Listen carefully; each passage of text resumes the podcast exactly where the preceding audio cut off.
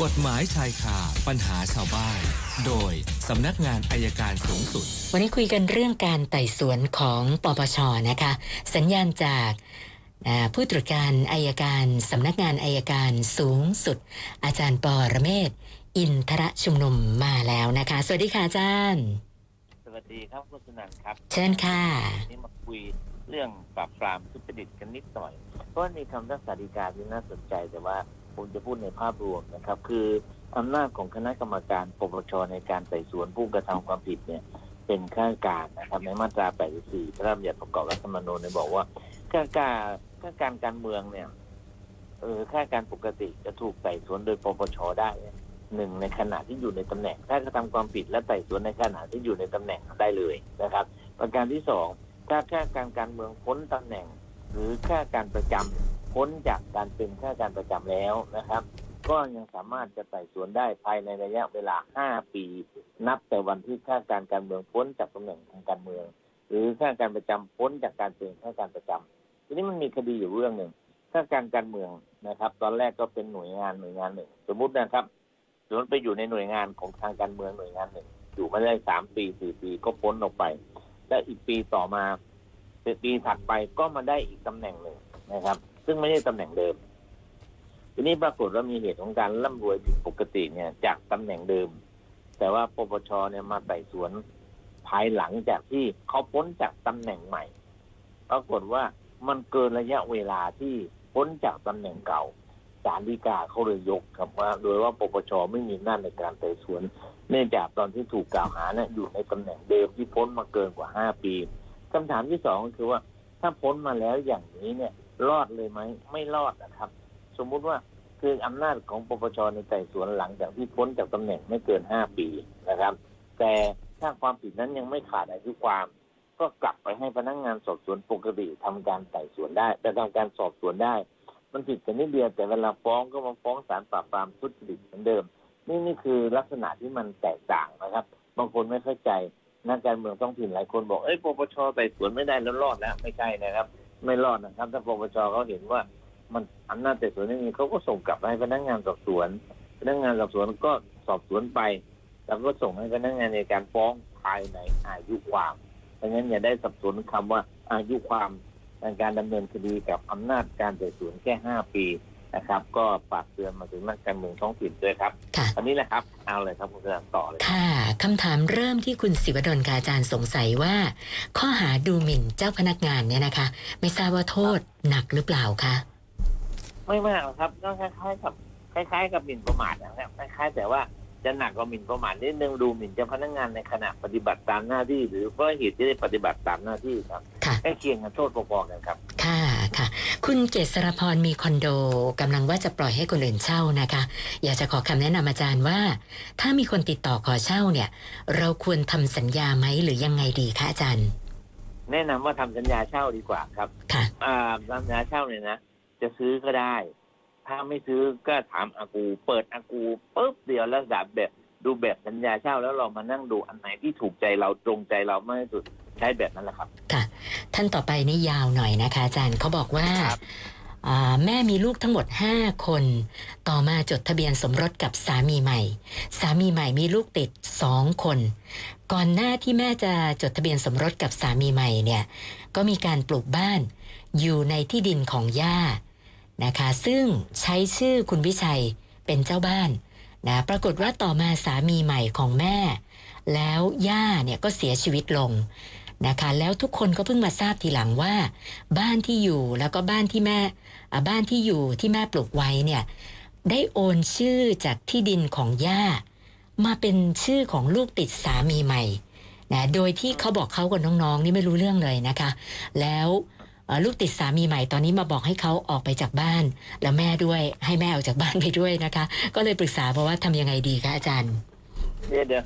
มันเป็นบ้านของแม่ใช่ไหมครับ เป็นบ้านที่เป็นชื่อของย่า แต่เขาบอกว่าต่อมาเนี่ย ไปโอนให้ลูกติดสามีใหม่ของแม่ ได้ยังไงก็ไม่รู้เหมือนกันนะคะย่าโอนเหรอครับย่าโอนให้ค่ะ ทั้งที่ไม่ใช่หลานแท้ที่จริงแม่ยังอยู่เนี่ยผมว่าเรื่องนี้น่าจะมีอะไรผิดปกติบางอย่าง ผมแนะนำว่าลองตรวจสอบตรวจสอบลายมือชื่อในการโอนค่ะ ระยะเวลาต่างๆ ดูว่าเป็นการโอนที่ชอบด้วยกฎหมายหรือไม่ค่ะมีคนชอบเห็นหรือไม่ ถ้าไม่อย่างนั้น ถ้าเห็นว่าไม่ถูกต้องนะครับ ใครไปเป็นพยานในการโอนอาจจะฟ้องเพิกถอนการโอนได้ครับ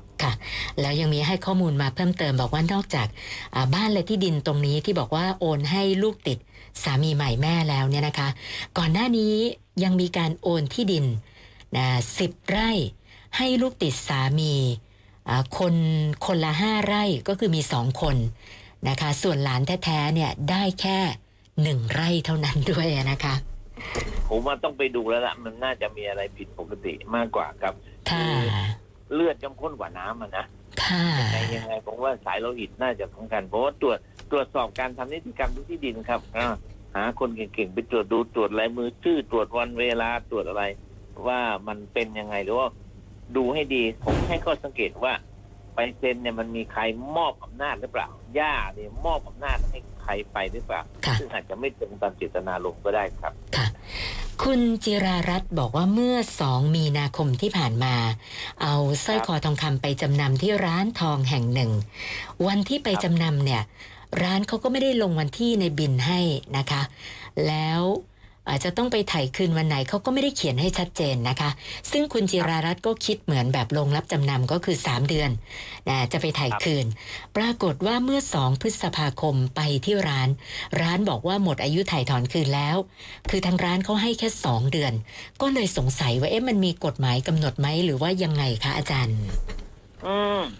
มันต้องมีนะครับถ้าในสัญญาไม่ได้เขียนเอาไว้ก็ก็ต้องถือว่าวันที่เขาไปใส่ขอถ่ายถอนให้ได้ดีครับ